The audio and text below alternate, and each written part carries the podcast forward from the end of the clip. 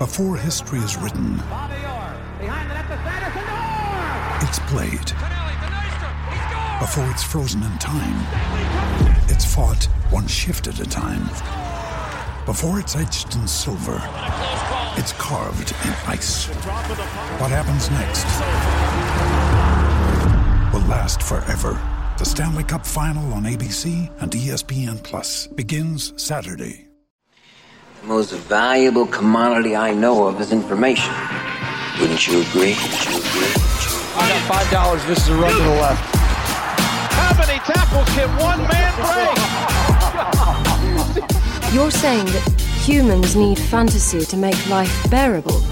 Humans need fantasy to be human. My goodness, that was good. You guys are pros. The best. Relentless, refusing to give up. All right, hit that horn, babe. Let's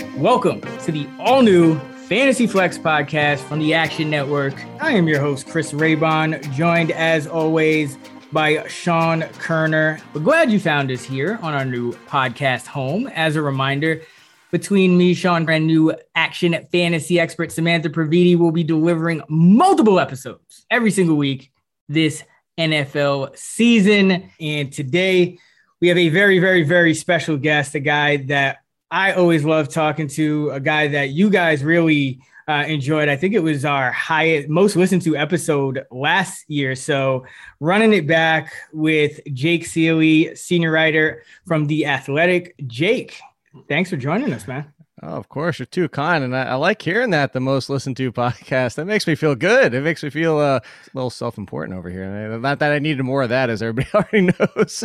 yeah, your your metrics check out, Jake. they do. They do. You, you, ran the analysis and you checked out. Did you check my 40 time on top of it? That might be disappointing. I have confidence you're just a ball player. Like, you know, regardless of the, the measurables, you, you just know how to play football. I appreciate that. My shuttle was good on a 40 time, not so much. Uh, the bench was okay, but yeah. Jake, thank you so much again for joining us. Sean, uh, what's going on with you? How, how are your metrics this uh, fine afternoon? I'm doing well. Uh, excited to talk. Uh, you know, running back two tier with Jake. This is probably the third season we've had him on to talk about David Montgomery. That's why I'm repping the Bears hat today. I feel like this is David Montgomery episode every year. So can't wait. And so, what's the deal with your uh, throwback jersey? What do you got today? Love so it. I got the Peyton Manning Tennessee. I uh, I don't have too many college jerseys, so thought I would break this one out. I, I want they don't make a ton of them that you can really find, so um, really excited to get this one and, and break it out for the pod. I'm excited about this pod because this is essentially like the frozen pond tier episode that you know Sean coined the term a, a few years ago, but essentially like a lot of these running back twos they're guys that maybe had a, a strong finish to last year or you know something just not always going to be uh, comfortable with a lot of these guys. And so um, really important tier to talk about. So i, I do want to jump right in. But before we do that jake i, I got to start by asking you more generally what is your running back strategy for for 2021 yeah, so uh, my running back strategy really hasn't changed ever. Uh, I know we every single year there's a talk about all the different terms and all the strategies to go forth with everything, but it's always been I've been running back heavy. Uh, whether you want to call it get one bell cow or bell cow running back or elite running back or whatever you want to call it. I want to come out of the first two rounds with at least one one running back I can trust. Bell cow in fantasy terms, somebody that I know is going to give me a double digit floor with the potential to hit 20 plus every single week. And if I can come out of the first three rounds, I love that more than often than not. Now I'm not gonna say that I won't ever not come away with a running back in the first round. You know, if the first nine picks are running backs and I'm sitting there at the turn with like a Kelce Adams option on my table, like it's going to be hard to pass on that. So I'm not so beholden to my strategy that I'll never veer from it if the value is there. But just more often than not, my success over my years has always come from getting those running backs early.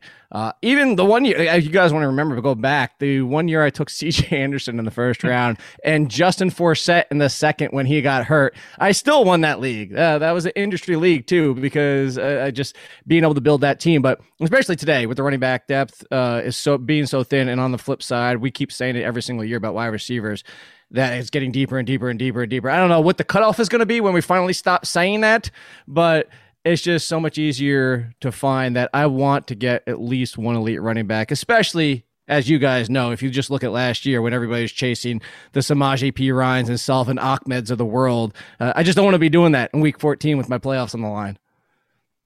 And, and Jake, that's a that's a very interesting point because you mentioned that you kind of you're okay with going like perhaps even three running backs in the first three rounds. What at what point I guess do you think the sweet spot start hitting for the other positions if you're going running back heavy early? Like, are you kind of hammering wide receiver in that four through eight range? Uh, when are you taking a tight end? Uh, when are you taking a quarterback? Yeah, the funny thing is this year in a lot of drafts, I've been coming out with a third running back before the end of the sixth round often. So I've actually had three running backs because there's a lot of guys we're going to be talking about on this show that start falling into that range. And you, you know what? And that flex spot with the upside that they bring, uh, I think it's warranted to go after that because when you talk about hitting those wide receivers, Ooh, there's been a lot, I know you guys have seen this on Twitter. There's been a lot of people talking about now they're calling it the RB dead zone. Uh, somebody wrote an article about that, that fourth, fifth round where a lot of the running backs don't hit. Uh, some of the guys we're going to be talking about on this show. And so I'm hitting wide receiver in that range because on top of that, we're talking about fringe wide receiver ones are still sitting there. Uh, and I, I thought obviously they're not the top 10 options, but you're talking about that 10 through 20 who all have the upside to finish inside the top 10 because it just takes, you know, a slightly better season, a slightly better breakout quarterback play, whatever it might be. Tight end is always going to be interesting for me. I will never, like I brought up Kelce earlier, is I'll never be the Kelce guy. Uh, I've taken him at the end of the first round. I'll never be like, go for it because I know the advantage he gives you at tight end. But if he just has a 2019 season, which was still amazing, uh, when you're only 0.1 ahead of Kittle and maybe it's 0.1 ahead of Waller and Kittle or maybe even Pitts this year, what you sacrificed at running back or wide receiver to make that move you've now kind of doubled down on your lost value. Again, it can obviously work. He's got a terrific floor. Uh, I'm just more of the guy that I kind of hit in that fifth, sixth round. Um, and if I miss, and I say fifth, sixth round, that's if uh, you know, if a Pitts falls to there, if a Hockenson is there, if a Mark Andrews is there, and if I miss on those guys, I'm just going to wait. And I mean, wait, wait, wait, wait. I never want to get into that next group because year after year, that next group just continues to bomb. It's that basically tight end seven through 11 or 12. They just bomb every single year. And we're finding the Logan Thomases, the Tonyans of the world. And this year, there's a lot of great value that you can find towards the end of the draft at the tight end. So I am hammering wide receiver mostly. So after the first three rounds, there's a lot of wide receivers that populate my team, uh, basically from rounds four through about nine.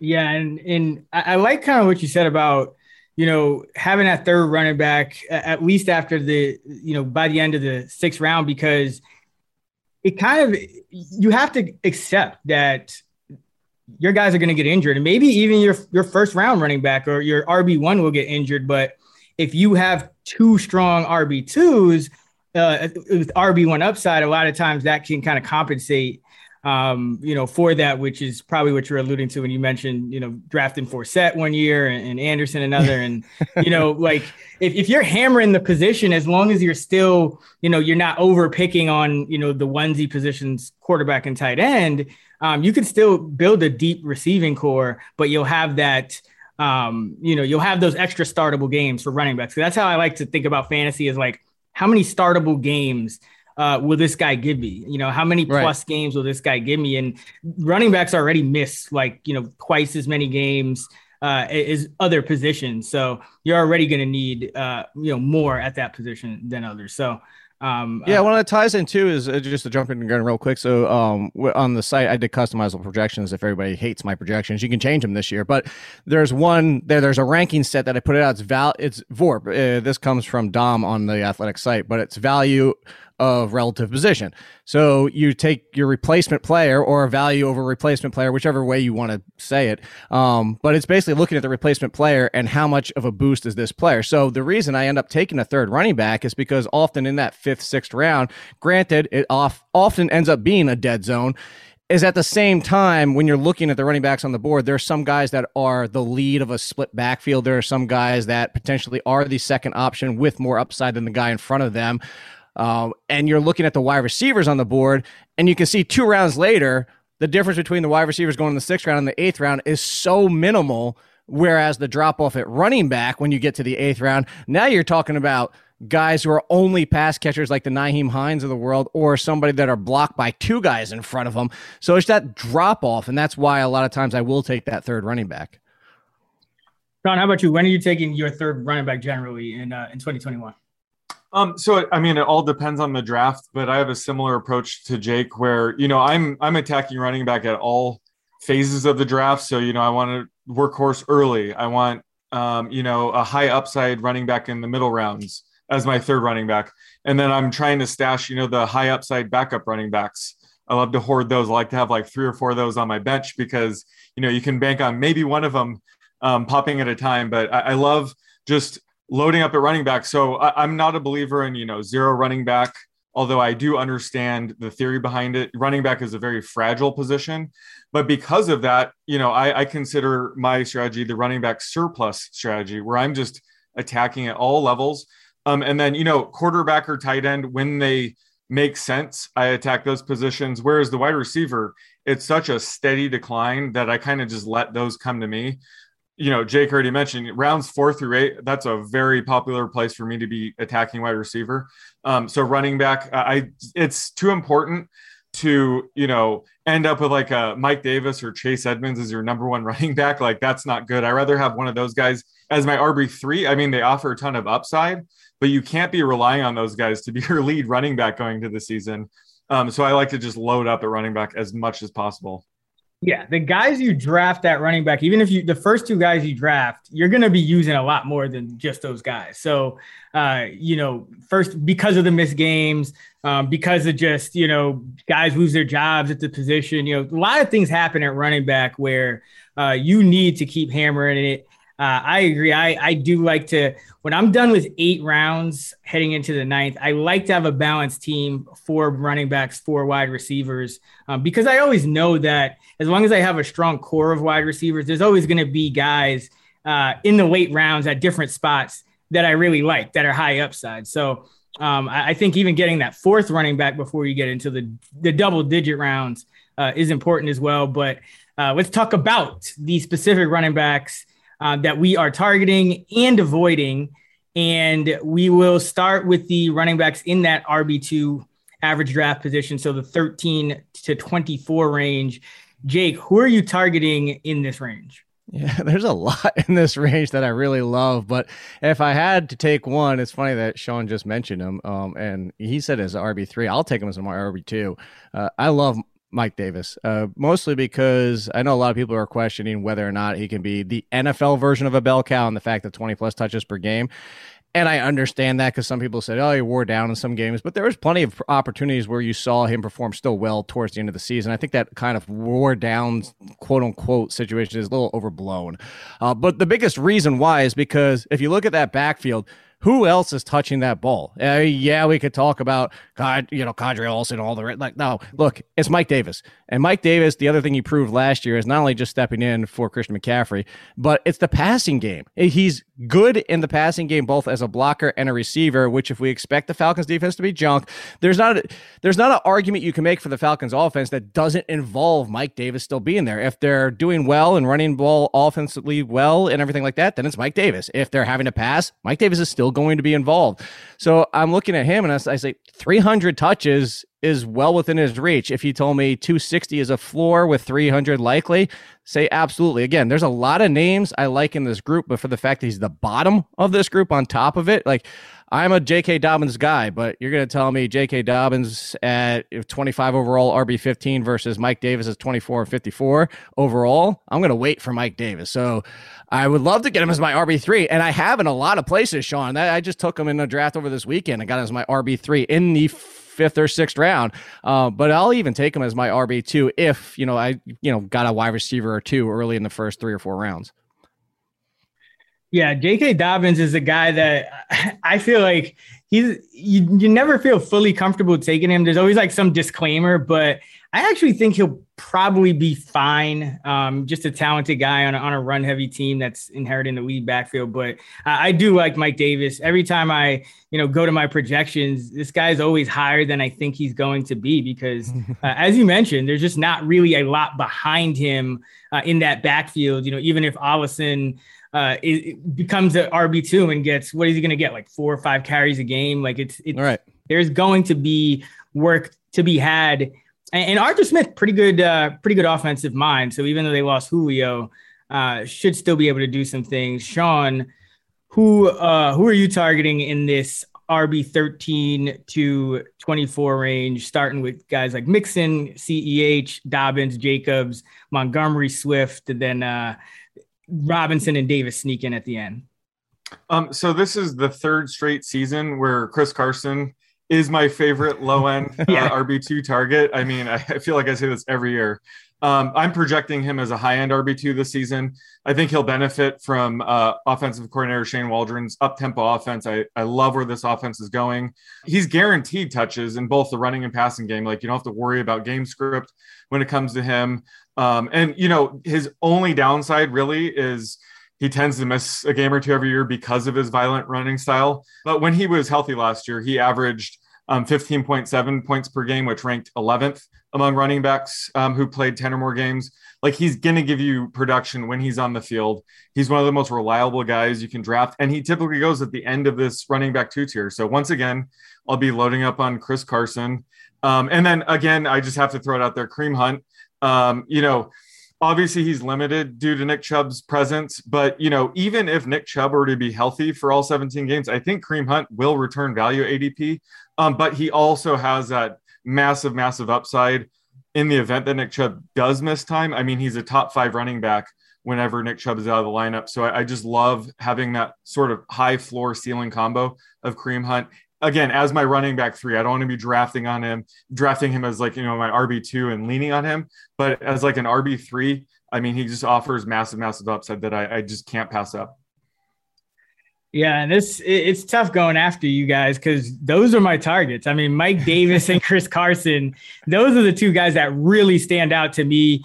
Uh, just well-rounded players. You know, Chris Carson has been a top 20 PPR back three years in a row. Uh, he's a guy that well, he can give you, you know, 20 plus carries. He can give you, you know, four or five catches in a game, but usually he'll be in the mid teens in, carries around 13, 14. Uh, and he'll get a couple catches, but in that offense with Russell Wilson um, going up and down the field, it's it's going to be a very concentrated offense. It's going to be Metcalf, it's going to be Lockett, and it's going to be Chris Carson. And uh, with with a quarterback like Russell Wilson, that's just a high floor situation with a high ceiling in any given week. Uh, again, three straight uh, top twenty finishes in PPR, and then and then Mike Davis. It's just it's just a math game. I mean, the Falcons got rid of essentially their trio of they had a trio of backs last year that that weren't cutting it. You had Todd Gurley, you had Ito Smith, and you had uh, Brian Hill.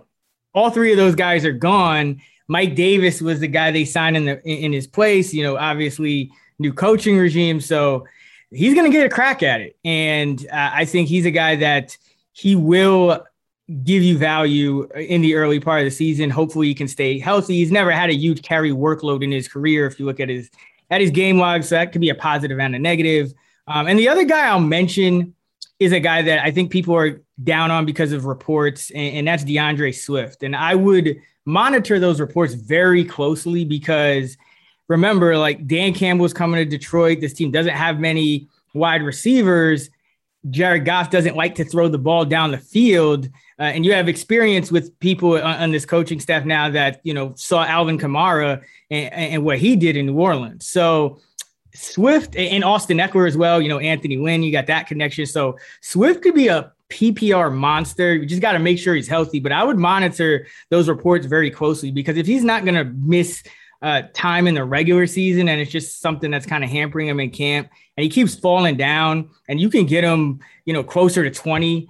Uh, I think that's a really great value for a guy that could put up like a kind of baby Kamara Ekeler like season. Uh, even with Jamaal Williams there, I think you know Jamaal, People are overthinking Jamaal Williams. Um, you know, but if if if Swift is healthy, you know, year two for him, I, I think it'll be a big year. So uh, those are the three guys uh, that I am looking at: Carson Davis and, and potentially DeAndre Swift, Jake.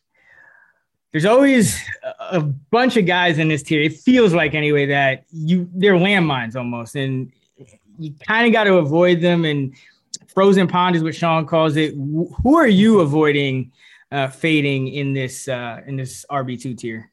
Yeah, there's two that kind of stand out for me. Uh, Miles Sanders, but and I'm not trying to be like, oh, look at me or whatever. I was off Miles Sanders even before the recent news about Boston Scott because this team, the Eagles, have told us nothing by their actions more than they are concerned with his passing game work from last year, which we saw. He was part of the problem. Yes, the team was a mess, but this team's actions have told us that's the part of the things you have to watch is like their off season, what they're planning, what they're doing, who they're bringing in, signing, drafting, and stuff like that. And everything they've done has told us they're not 100% confident in Miles Sanders bouncing back. So I have hesitancy on him being inside the top 20, but the bigger one is David Montgomery uh, near the side top 15. Look, I'm not even talking about that five game stretch at the end of the season where he had the cakewalk of cakewalks when it talks about facing defenses.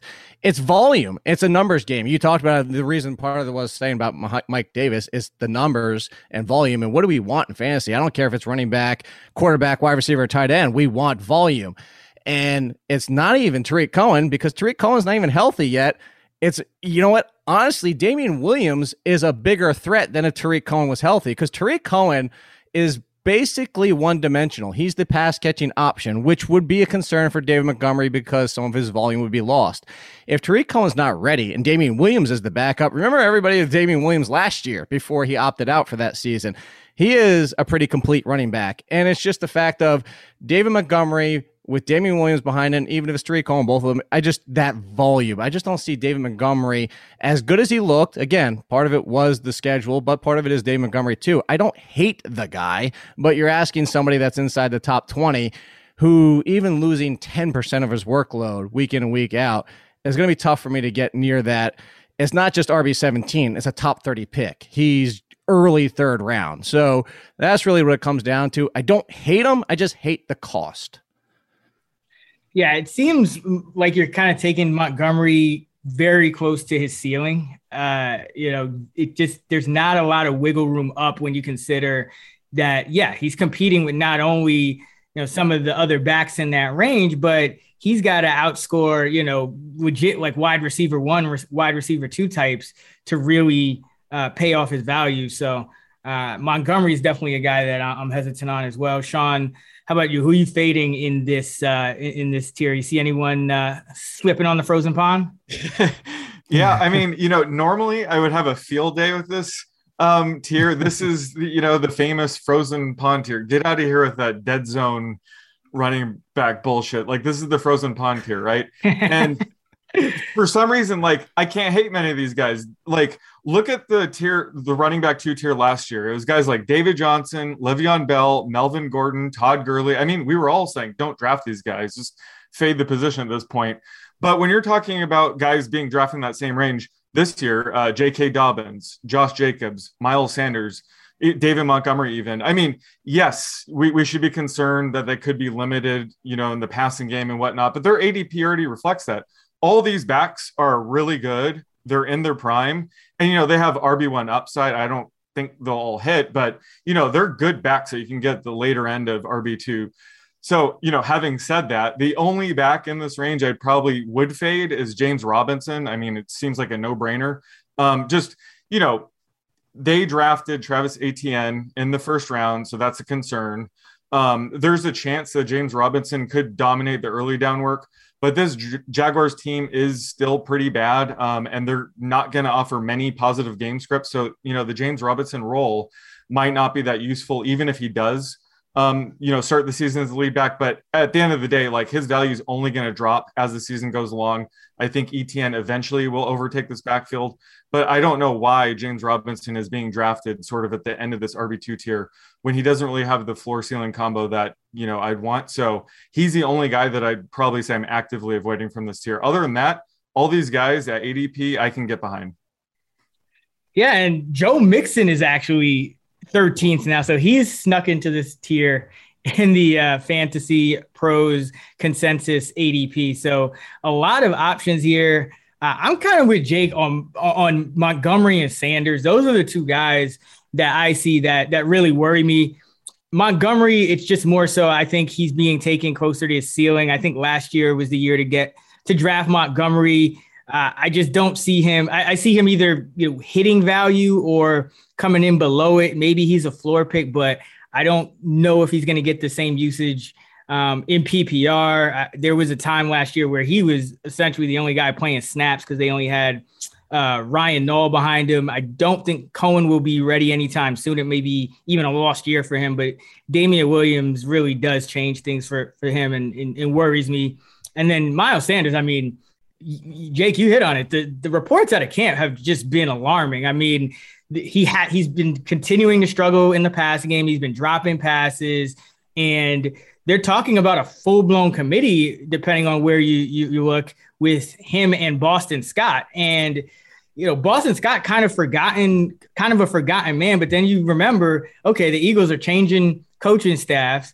The you know, you got guys coming over from the the Colts who oversaw Nyheim Hines being used uh, very prolifically and, and as a pretty high snap guy considering uh, his role and considering they had Taylor there and, and Mack before that. So I, I really worry that Montgomery, uh, I mean, excuse me, I really worry that Miles Sanders is going to have to continue to be that uber efficient guy and break those long runs to really come close to paying off a top 20 pick in, in terms of running backs because I, I, think his passing usage is going down. I don't think Hurts is a guy that's really going to check down the ball to him much. And uh, I just think they may envision a little bit different type of offense with Hurts. Um, and, and uh, that benefits Scott. And let's not forget they, uh, you know, they drafted Gainwell as well. So uh, just not a, a comfortable situation for Sanders. Sean, I, am surprised you didn't mention uh, Myles Gaskin because I, I would have thought he would be kind of a frozen pond guy. I don't hate yeah. the, I don't hate him, but when you look historically at okay, which running backs in this tier tend to bust, the guys that really don't have much established production or draft pedigree, um, those tend to be the guys that uh, you know kind of fall short. Myles Gaskin, as good as he was, and I think he will probably hold on to the job all year, but it, it may not be as as advantageous as as we think it is, and it may not be worth a pick over a guy like Kareem Hunt and uh, Mike Davis and, and Darrell Henderson and guys like that. So um, Gaskin is a guy I don't love. I, I, fading him is strong. Fading him is more like Sanders and Montgomery, but I'm not getting too much of Gaskin either. Now let's go to the next tier. That's the running backs in the 25 to 36 range. Jake, I know this is uh, this is kind of your bread and butter. Uh, give me some guys you like in this tier. Uh, similar to Sean before, like I want so many of these guys in this range. Uh, the big three that stand out to me are Henderson and then the teammates from college, rookies, uh, and Williams and Carter. But I'm going to save Carter for later, and I'm going to go just right back to the first one I mentioned, Henderson. Uh, Emory Hunt who I've known for a while, I think is one of the best scouts in the business, if not the best. He coined a phrase and he calls it smooth brain thinking, is when, you know, because the ridges are supposed to be where your thoughts and the synapses are and all that type of stuff. So smooth brain is you're not thinking. So for this entire time, we're sitting here like Darrell Henderson's an amazing talent if he could just stay healthy. And then we head into this season, it's, hey, Darrell Henderson is one of the best backups to draft, and he could even have some standalone value if they unleash him this year and all. That. And then Akers goes down And instead of everybody just immediately going, well, Darrell Henderson time is here. Finally, Darrell Henderson. They're like, well, maybe it's Xavier Jones. Maybe it's Raymond Calais. Like, just you, the answer's in front of you. Darrell Henderson, if healthy, is a terrific talent. Is he somebody that can be a 20 plus touch per game guy? No, but neither is Austin Ekeler. There's a lot of running backs that are in this mold where they can do very well in a 14 to 18 touch range. And I think that's Henderson's bread and butter. And if just healthy in this offense under Sean McVay, with everything we've seen what this team can do for even aging, broken down running backs, I think Darrell Henderson. If we see what we, I, at least what I expect in the preseason, by the time we get to the end of August, I have a feeling he's going to be inside the top 20 where he deserves to be. Yeah, I love Darrell Henderson. We'll talk more about him, but uh, uh, Jake, is that it for you? Uh, just Henderson? Yeah, I, I want to save I want to save Carter for one of your questions later. Uh, uh, actually, I don't have Javonte Williams for a later one. The, the, quick version on that is when they drafted him, I said by week six or seven he should take that backfield over, similar to Miles Sanders' rookie season. Uh, Melvin Gordon's opened that door even more by waiting this long to finally show up. So Javonte Williams might actually be the lead option. Bef- hell, at this point, he might even be the lead option by week one. Yeah, uh, love Williams as well. Love all those guys. So uh, we'll get to them. But uh, Sean, who are you targeting in this RB 25 to 36 range, aka the RB three range? Well, I, I, mean, Jake stole my guy. It's it's all about Darrell Henderson here. I mean, how could you not? His ADP really is closer to you know RB 22, 23 range. Um, I mean, when I'm projecting him right now, I'm factoring in that they will add a veteran running back like an Adrian Peterson or Duke Johnson. Um, and I'm still getting him RB21. And so far, the Rams have hold true to their promise. They haven't added anybody. So if he goes into the season as the lead back, I mean, he's going to be a steal at this price. So, um, you know, looking back at last year, he was the RB 17 weeks one through eight, um, even when Malcolm Brown was healthy and Cam Akers um, was in and out of the lineup. So, I mean, he already flashed his upside. And, you know, this offense should be a lot better with Matthew Stafford. So, you know, he has some more touchdown upside um, in this offense. So you can't go wrong with Darrell Henderson. Even if they do add a veteran, like he'll probably still be a low end RB2. So I, that's why I think it's he's a safe bet right now. Um, the other guy is probably Chase Edmonds. Um, th- there's a little bit of risk. You know, James Conner could inherit the full Kenyan Drake role we saw last year, which will hurt um, Edmonds' upside, of course. But James Conner has never been able to stay healthy. He's already dealing with um, setbacks with his um, offseason toe surgery. So, you know, like if he only ends up playing six or seven games this year, Chase Edmonds is going to hit at this ADP at uh, RB 27. So I'm, um, you know, well, it's well worth taking a few shares of Chase Edmonds here. I think he has a ton of upside. He's shown in the past, you know, when he's the lead back, he can put up serious numbers, you know, pushing RB1 upside. And the depth chart behind James Conner is pretty much nil. Um, so I love taking a swing here at Chase Edmonds. Yeah, and Edmonds has been running as the number one running back in camp. That was a role that they kind of earmarked for him, and they were going to give him the first crack at it. Um, so I, I think Edmonds, he's a guy I was – really high on before they added Conner. I've kind of tailed off a little bit. I, I, think the time to get Edmonds was like way early, but uh, I do think there's kind of some post type appeal now because this is another guy that could is setting up to be a lead back on a pretty good offense. I mean, this Cardinals offense is pretty good. Same reason I like Darrell Henderson. I think, uh, you know, when you look at Henderson and, and look at what the Rams have, you know, they have – uh, a better quarterback now than you know a quarterback that's more comfortable and that their coach is more comfortable with. Um, so you're going to get some more deep shots. You could that could set the backs up for more touchdowns. Um, and I really see it hard to believe at this point that Xavier Jones, Calais, Jake Funk, any of those guys are going to steal significant snaps from Henderson. Uh, you know he's been. Uh, over 15 carries uh, four times last year. The, the Rams' number one running back uh, it was right around 15 carries for the year. So um, you give him a couple catches on top of that, and uh, this guy could really be a, a, strong value considering the offense that he's in. So uh, love Darrell Henderson. I, I I'm kind of with you guys. I don't even know why he's you know this far down in ADP. I know Fantasy Pros kind of aggregate, so you can't really uh, filter by date the way you can with some other sites, but. 25th uh, is too low for Henderson. Uh, I think he is a top 20 back and uh, Michael Carter. That's another guy that I really, really like. Um, you know, Jake, I know you're going to talk about him later, but just a guy who uh, we talked about a little before the show, you know, started Aaron. He, has been running with the the ones all camp. He is a a guy that can play on, on rundowns and pass downs. He was in the you know top 10 percentile in, in, a lot of grading metrics by PFF in terms of receiving last last year. Uh, good, you know, one of the better runners in, in, his class as well. And and really, you know, from all the reports, and, and I know it's puff piece season, so I don't take these. Uh, you know, I take these with a grain of salt, but I but glowing reports. But I think the important thing is that the reports have been that he's running with the ones, and there's distance between him and those other guys, you know, Tevin Coleman, Ty Johnson, La'Mical Perine. So that's what you want to hear. And I think this, because it's an unknown with Zach Wilson, uh, you got Elijah Moore and this, this whole new receiving corps, basically uh, outside of uh, outside of Crowder. Um, uh, people maybe shying away a little bit, but I, I think Michael Carter could be essentially the centerpiece of this offense that may not be terrible. And even if, you know, the Jets may just be a bad team. And so um, I think that will help him because he'll be, I think he'll be out there for some, for a, good amount of receiving snaps as well. So really like uh, Michael Carter in that, in that RB3 range. Jake, who are you avoiding in this tier? It's funny because you guys just talk positive. The First disagreement we finally get here is uh, I'm off on Chase Edmonds. Uh, now, granted, the original time I wrote my article about the top, the guys with the ADP I hate, uh, basically he was up at RB 24, so he has slid back a little bit.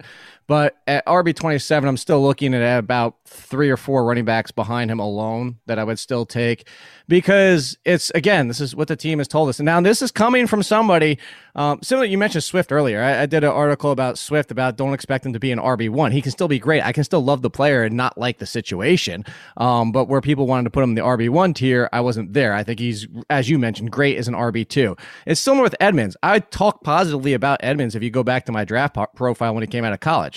The problem with Edmonds is he's always going to be, and they even said this when he came out of college, he's a complementary piece. He's mm-hmm. not somebody who's going to touch the ball 20 times per game. And they've had multiple opportunities to let him be the guy. He's only carried the ball over eight, eight times over his career. Now it's a short career, but he's had more opportunities than just these three times. Two of those games were 27 25. One of them was against the Giants, as everybody remembers that game, probably where he went ballistic. Um, but there, those, if you look at those two games too, is they were kind of forced into that where they had multiple guys hurt in those ones. So it's not that I dislike Edmonds. It's not anything against him. It's just at RB 27, when Williams is sitting behind him, who I think can be the lead. Uh, when you look at Raheem Mostert, if healthy, which nobody wants anymore because they're just assuming Trey Sermon's going to be the guy, and I'm a Trey Sermon fan, but it's still Mostert until he gets hurt. Uh, somebody else we're going to talk about later. I won't say his name yet. Uh, it's just more about the guys behind him. And the biggest part is you mentioned it. It's Conner is back there healthy right now. Yes, Conner has been hurt basically every year of his career. But if you're going to tell me Conner down at RB 38 versus Edmonds at RB 27, to me, they should be almost back to back in the drafts. And that's the biggest reason for it. Yeah, I mean, I do think Edmonds it, it, it, kind of varies a little bit based on the scoring system too, because in a in a full PPR league, I think Edmonds um, offers some interesting upside because I, I, do think he'll get more of that, like more of the Kenyan Drake role. Um, and he'll I think he'll still retain his receiving role, but you're right in that he is going to always be a committee back. That's why they got a James Conner. So Cardinal running backs, these, you know, a lot of these last few years have been tough to predict. I remember that year uh, David Johnson got benched, and then Edmonds got benched, and then he traded for Drake, and then and now you know Drake is is gone, and so uh, who knows? If nothing Conner- else, help me help me drive his price down and get him to the 30s, and then I'll be right. on. Like, yeah, like let's get him down. Let's yeah, yeah no, that's where I was on. That, that's where I was getting him. You know, way early. I was like, oh, this is this could turn out well. But I, I do agree. His price, he's kind of been creeping up there a, a little bit. Um, Sean, who are you fading? In the RB3 tier? Um, so I'm a bit like disturbed by Ronald Jones ADP at 30. like, what the hell, I knew what the hell is this a prank? um, especially in half PPR. Like, I don't get it. I can't wrap my head around it. Um, I would draft Leonard Fournette above Ronald Jones. I mean, it's pretty clear that Leonard Fournette and Giovani Bernard um, lower Ronald Jones' floor and ceiling. I, I, just don't get why people are still drafting Ronald Jones. So you know, moving on from him, uh, I, I, think that you know Melvin Gordon and Raheem Mostert.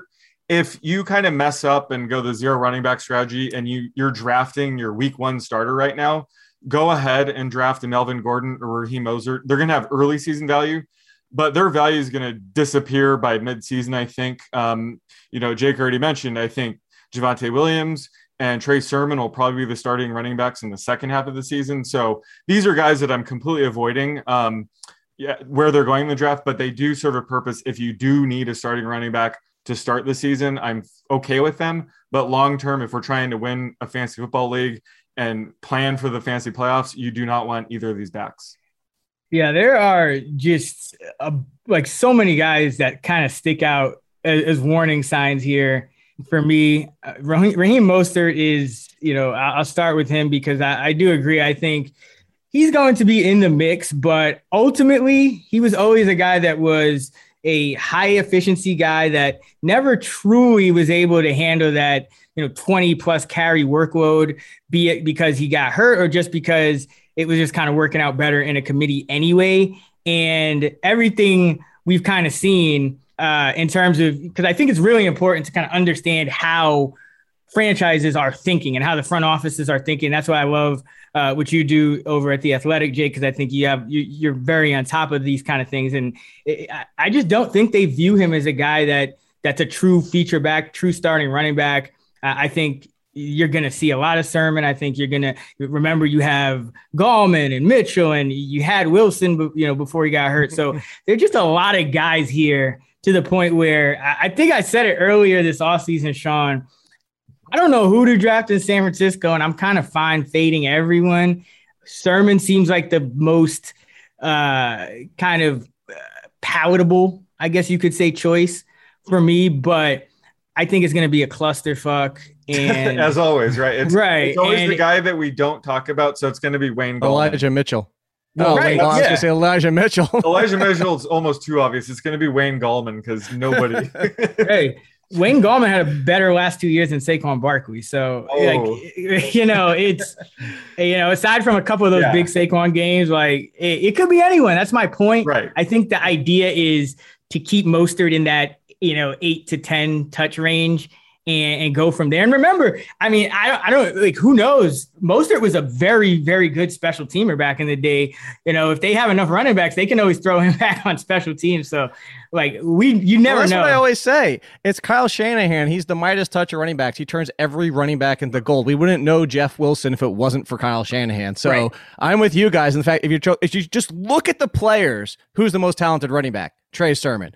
We hope that that breaks out. And in the 30s that's reasonable. But to your point, Chris, I think where we get away from it is if he starts getting near the RB2 range and now you're drafting, as mm-hmm. you mentioned earlier in the show with other players, is you start drafting where now he has to lead. And if Mostert doesn't get hurt, how much is that lead in a percentage basis? So that's where you, you always got to take that is you can be in on guys, but don't go so far that you've eliminated any potential return value. Yeah, because this is the spot you're talking about, you know, 25, 50, 36 you're essentially looking for guys that fall. You're looking for guys near the back of tiers that can jump some of these other guys who, because there's going to be a lot of busts in this range. You're looking for those guys that can jump those guys. And, you know, it, you shouldn't be chasing guys up the, the draft board in terms of, of ADP. Um, Ronald Jones is another guy that really sticks out to so me. I mean, and I don't even like Fournette either because this Giovani Bernard signing harkens me back to 2019. Remember in 2019 when everyone was trying to figure out the Bucs backfield, will it be Ronald Jones or will it be Peyton Barber? And you know what happened? It was really neither because Jones finished outside the top 25, Barber finished outside the top 40, and Dare Ogunbowale pretty much never carried the ball, but played about a third of the snaps and got 30, uh, excuse me, 45 targets, 35 catches. So it was a three headed monster. Tom Brady in Tampa had a guy named James White in New England, did not really, you know, Ronald Jones, not really a, a, pass threat. We saw that already. That's why Fournette went from essentially like a healthy scratch to being the key back in the playoffs uh, because Brady was more comfortable with him But Fournette's not really a great pass receiver either, or a great passing game back. I mean, he was just kind of pushed into that duty last year, and it okay. worked because you yeah. had so many weapons. You, so it was like no one's covering Fournette when you have Mike Evans and Godwin and Brown and Gronk and you know all these guys. So okay, Fournette had a bunch of catches last year, but I think Tom, I think this is kind of Arian saying, "Hey, we did this in 2019. Let's do it again with Gio Bernard," and I think that kills both of their uh, values because Jones is very one dimensional. He's going to be even more so, and then Fournette, I think, loses some of that receiving upside that really made him pop uh, down the stretch last and into the postseason last year. So uh, just like I am, I'm off the Tampa Bay backs. I don't really see a reason uh, to draft those guys. And, and, and some, uh, I forget who mentioned Melvin Gordon, but yeah, I think his his value is going downhill as the season progresses. Definitely do want Javonte Williams, um, and then David Johnson, another guy. You know, he's RB thirty three. I mean, this Houston team is going to be terrible. Uh, this is not the coaching regime that traded one of the best receivers in the game for David Johnson. Uh, David Johnson looked broken like two, three years ago already. Like this is just a disaster waiting to happen.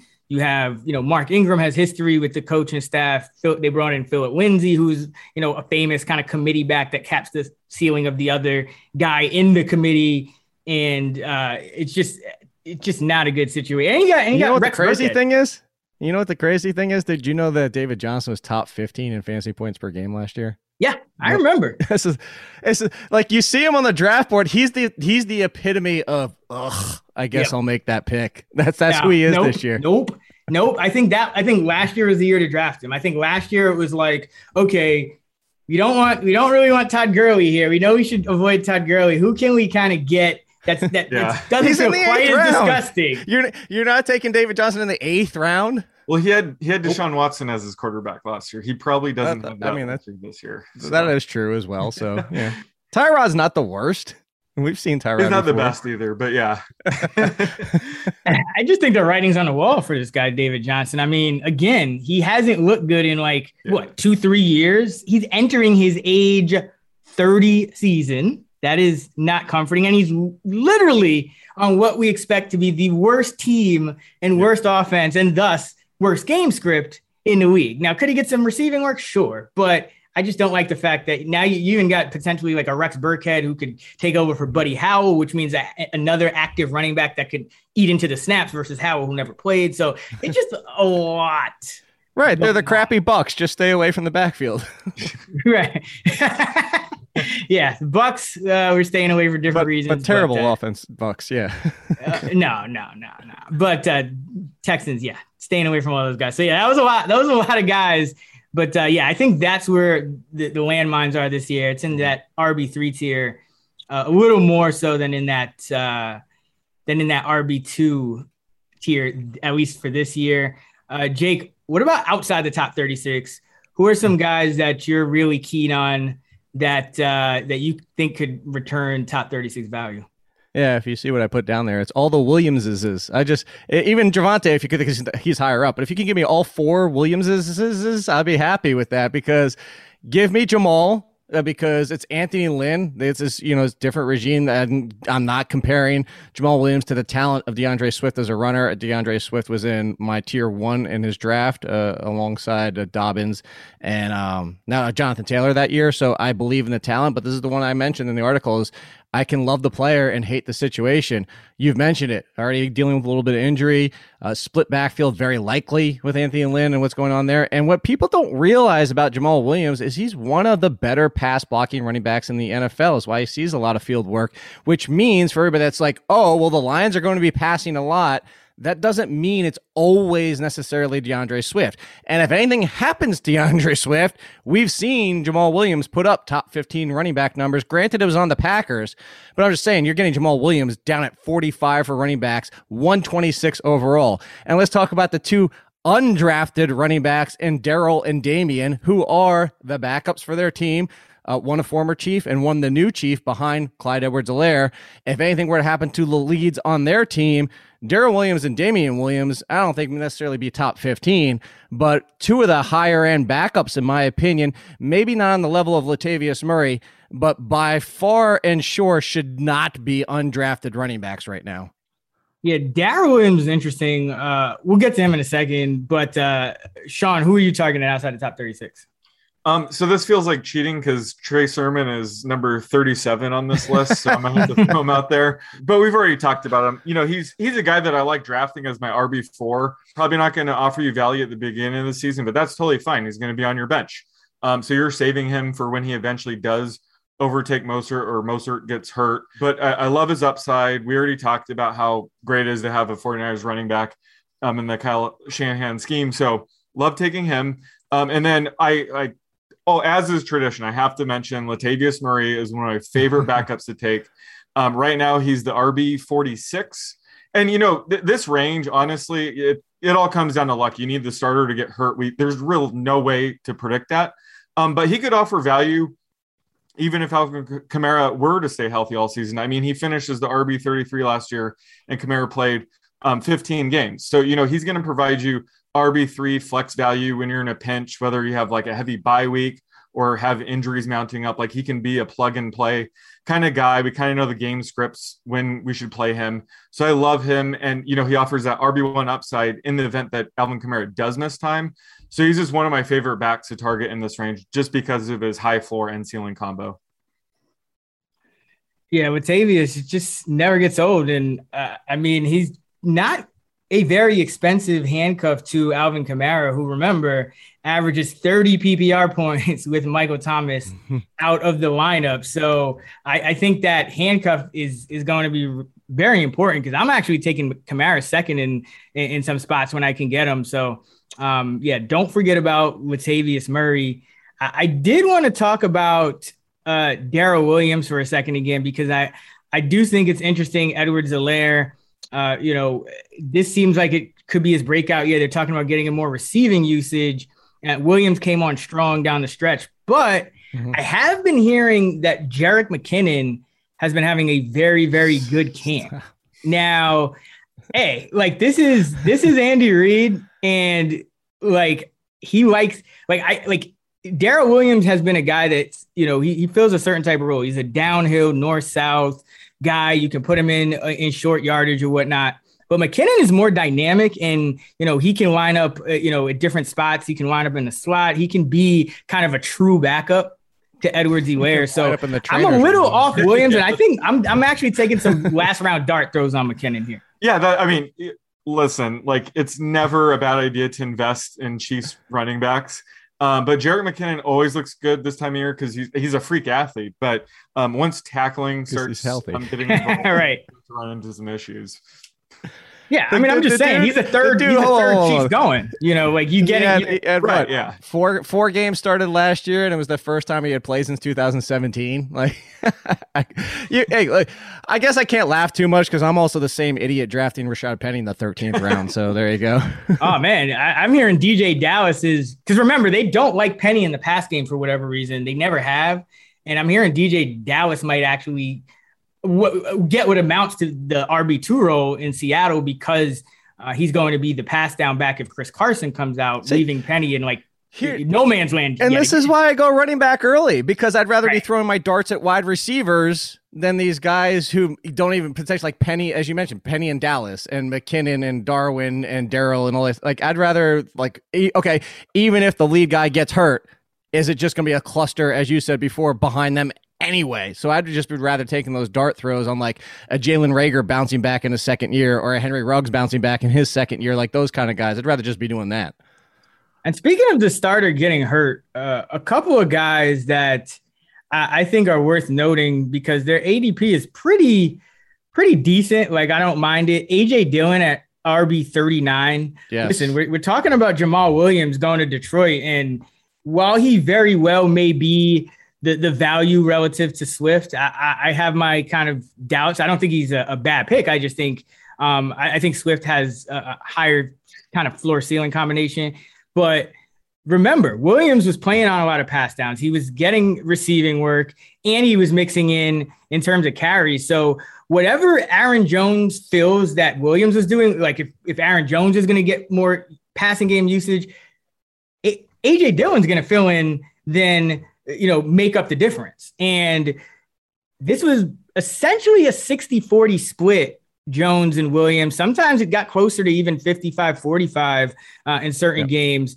And AJ Dillon, a guy they drafted on day two last season, I think this is the time when they when they unleash him, and he's one injury away from really being in in just the driver's seat because behind him there's just Kylin Hill.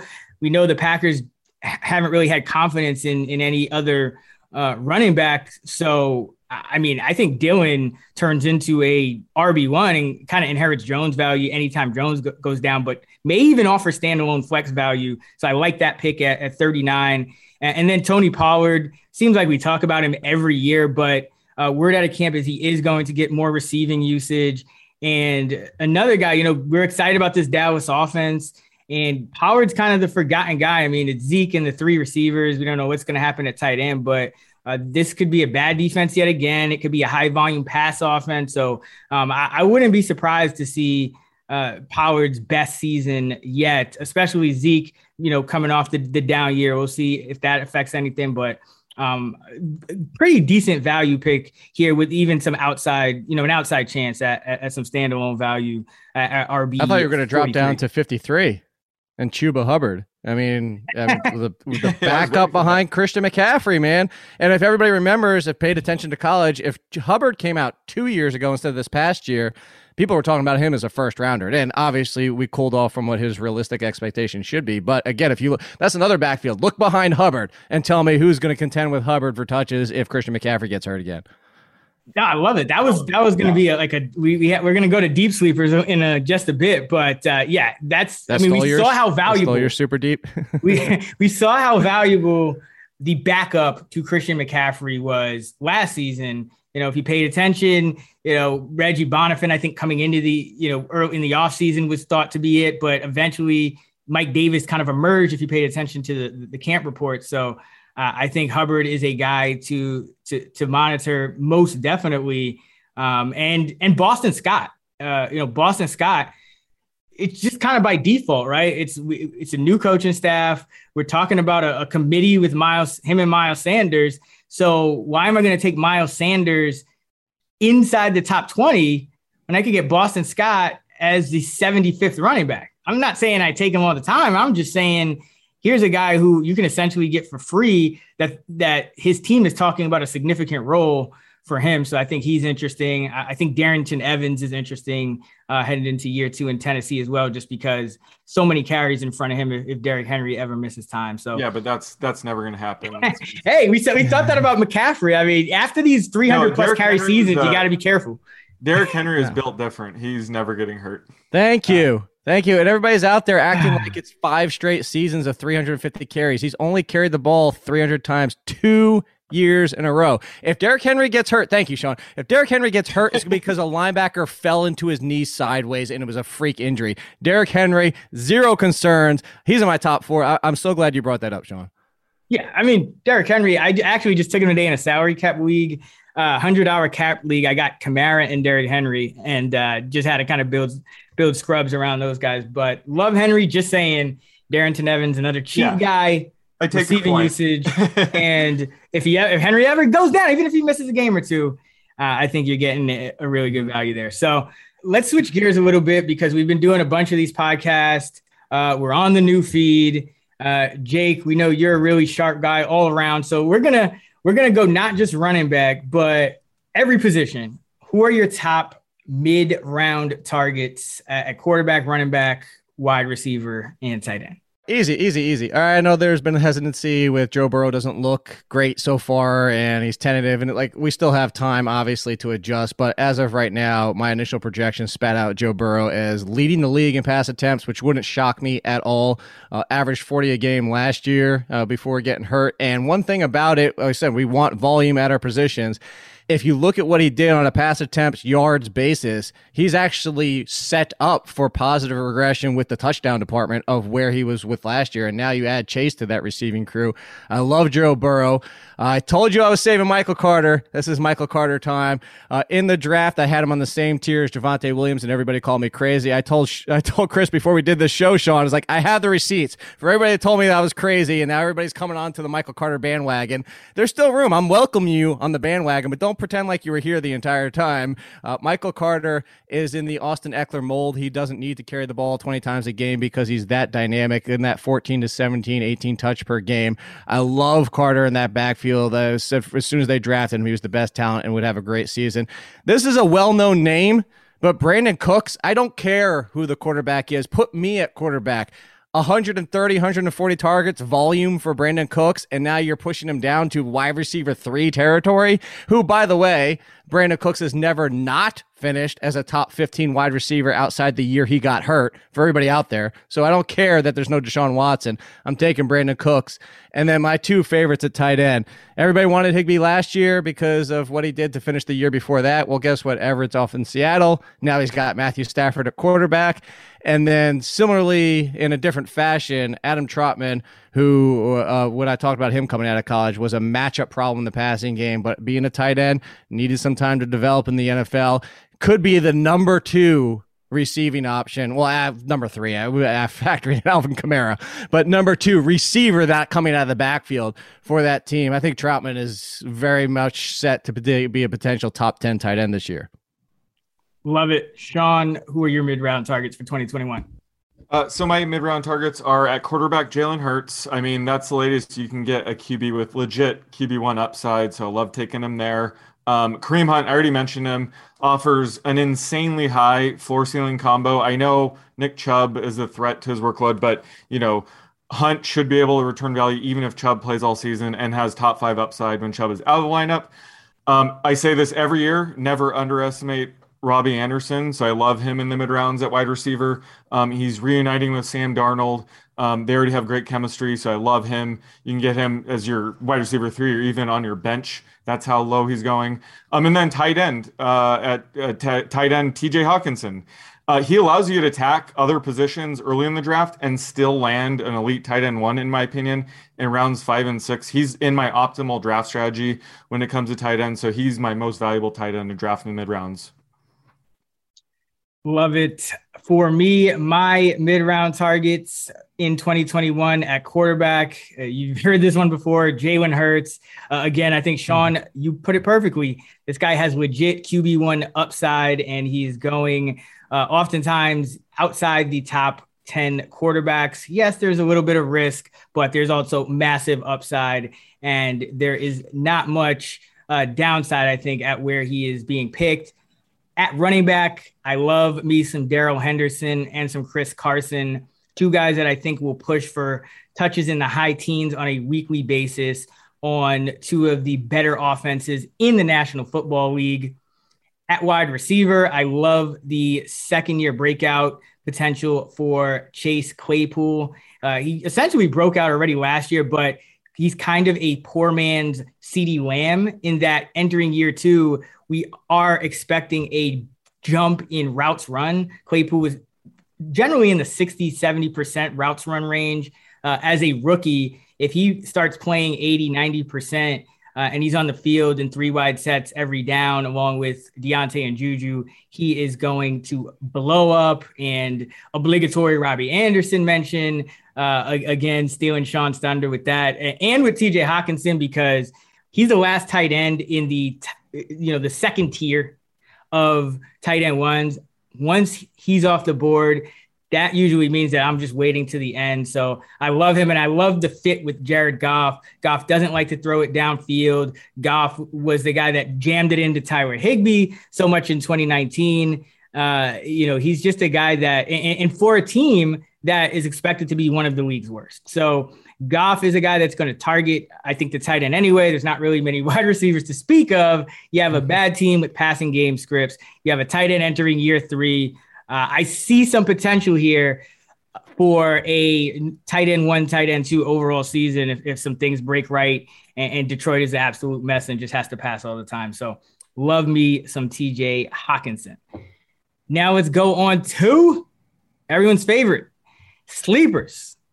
Jake, who are your top sleepers at each position? And we're defining sleepers as players not currently being drafted as fantasy starters that we think will finish as such.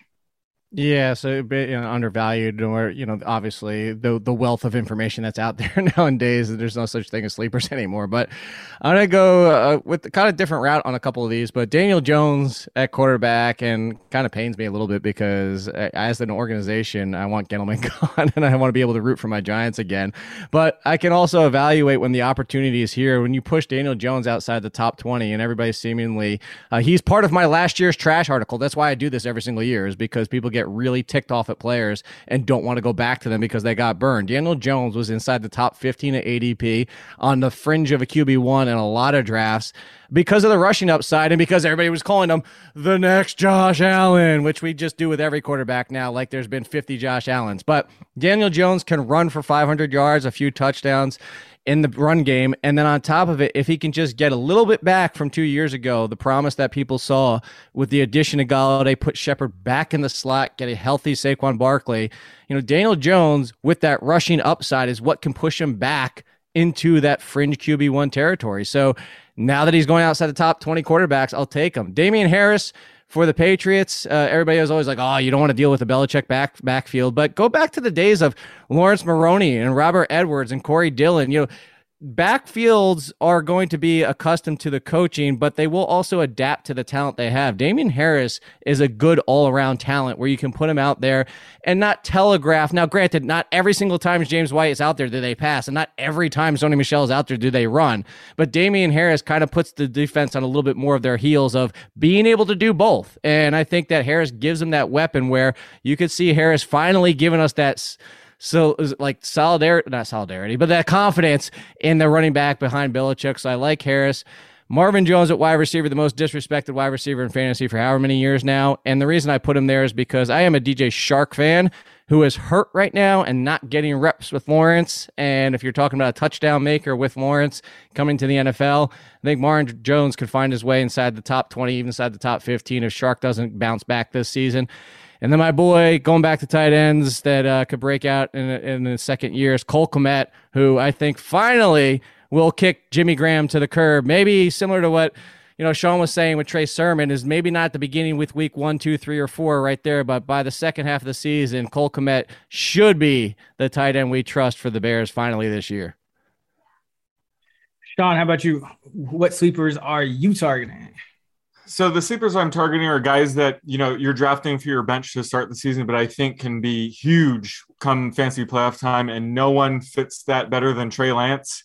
Um, you know, when you just look at the fancy playoff schedule for the 49ers, this is assuming that Trey Lance eventually overtakes Jimmy G, which I'm betting on. Um, they play the Falcons, Titans, and Texans to close out the fancy football season. So you want to draft Trey Lance specifically to dominate your fantasy playoffs like we did with Jalen Hurts last year. And then at running back, same thing, Trey Sermon. You're not drafting him to start week one because he's probably not going to offer much value. But as the season goes, he's going to overtake Raheem Mostert at some point. The 49ers didn't draft him in the third round to back up Raheem Mostert for too long. Um, so again, he's going to offer you a ton of value come fantasy uh, playoff time. So that's why I love um, loading up on him. And then Mike Williams, I, I talk about him every time we talk about wide receiver sleepers. Um, I love him heading into Joe, Justin Herbert's year two, where Justin Herbert's going to get only he's only going to get better.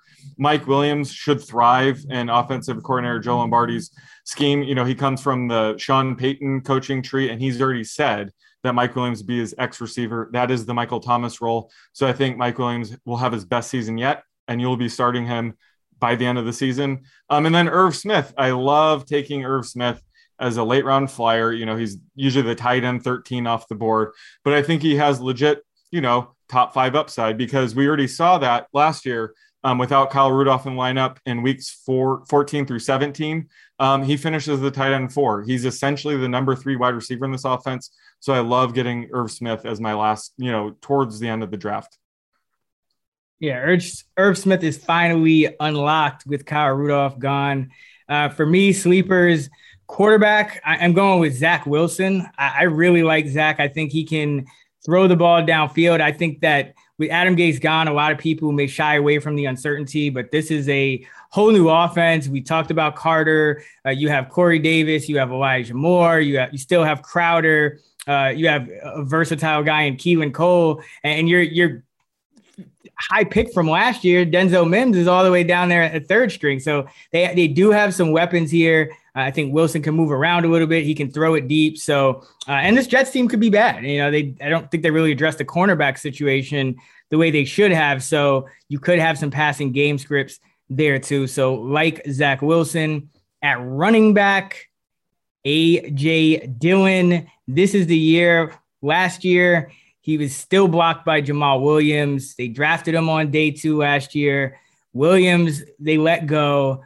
Now Dillon is maybe already locked into a, you know, a approaching double digit touch role, given how they used and split Jones and, and Williams last year. Uh, and then if Aaron Jones goes down, I think Dillon is a surefire number one running back.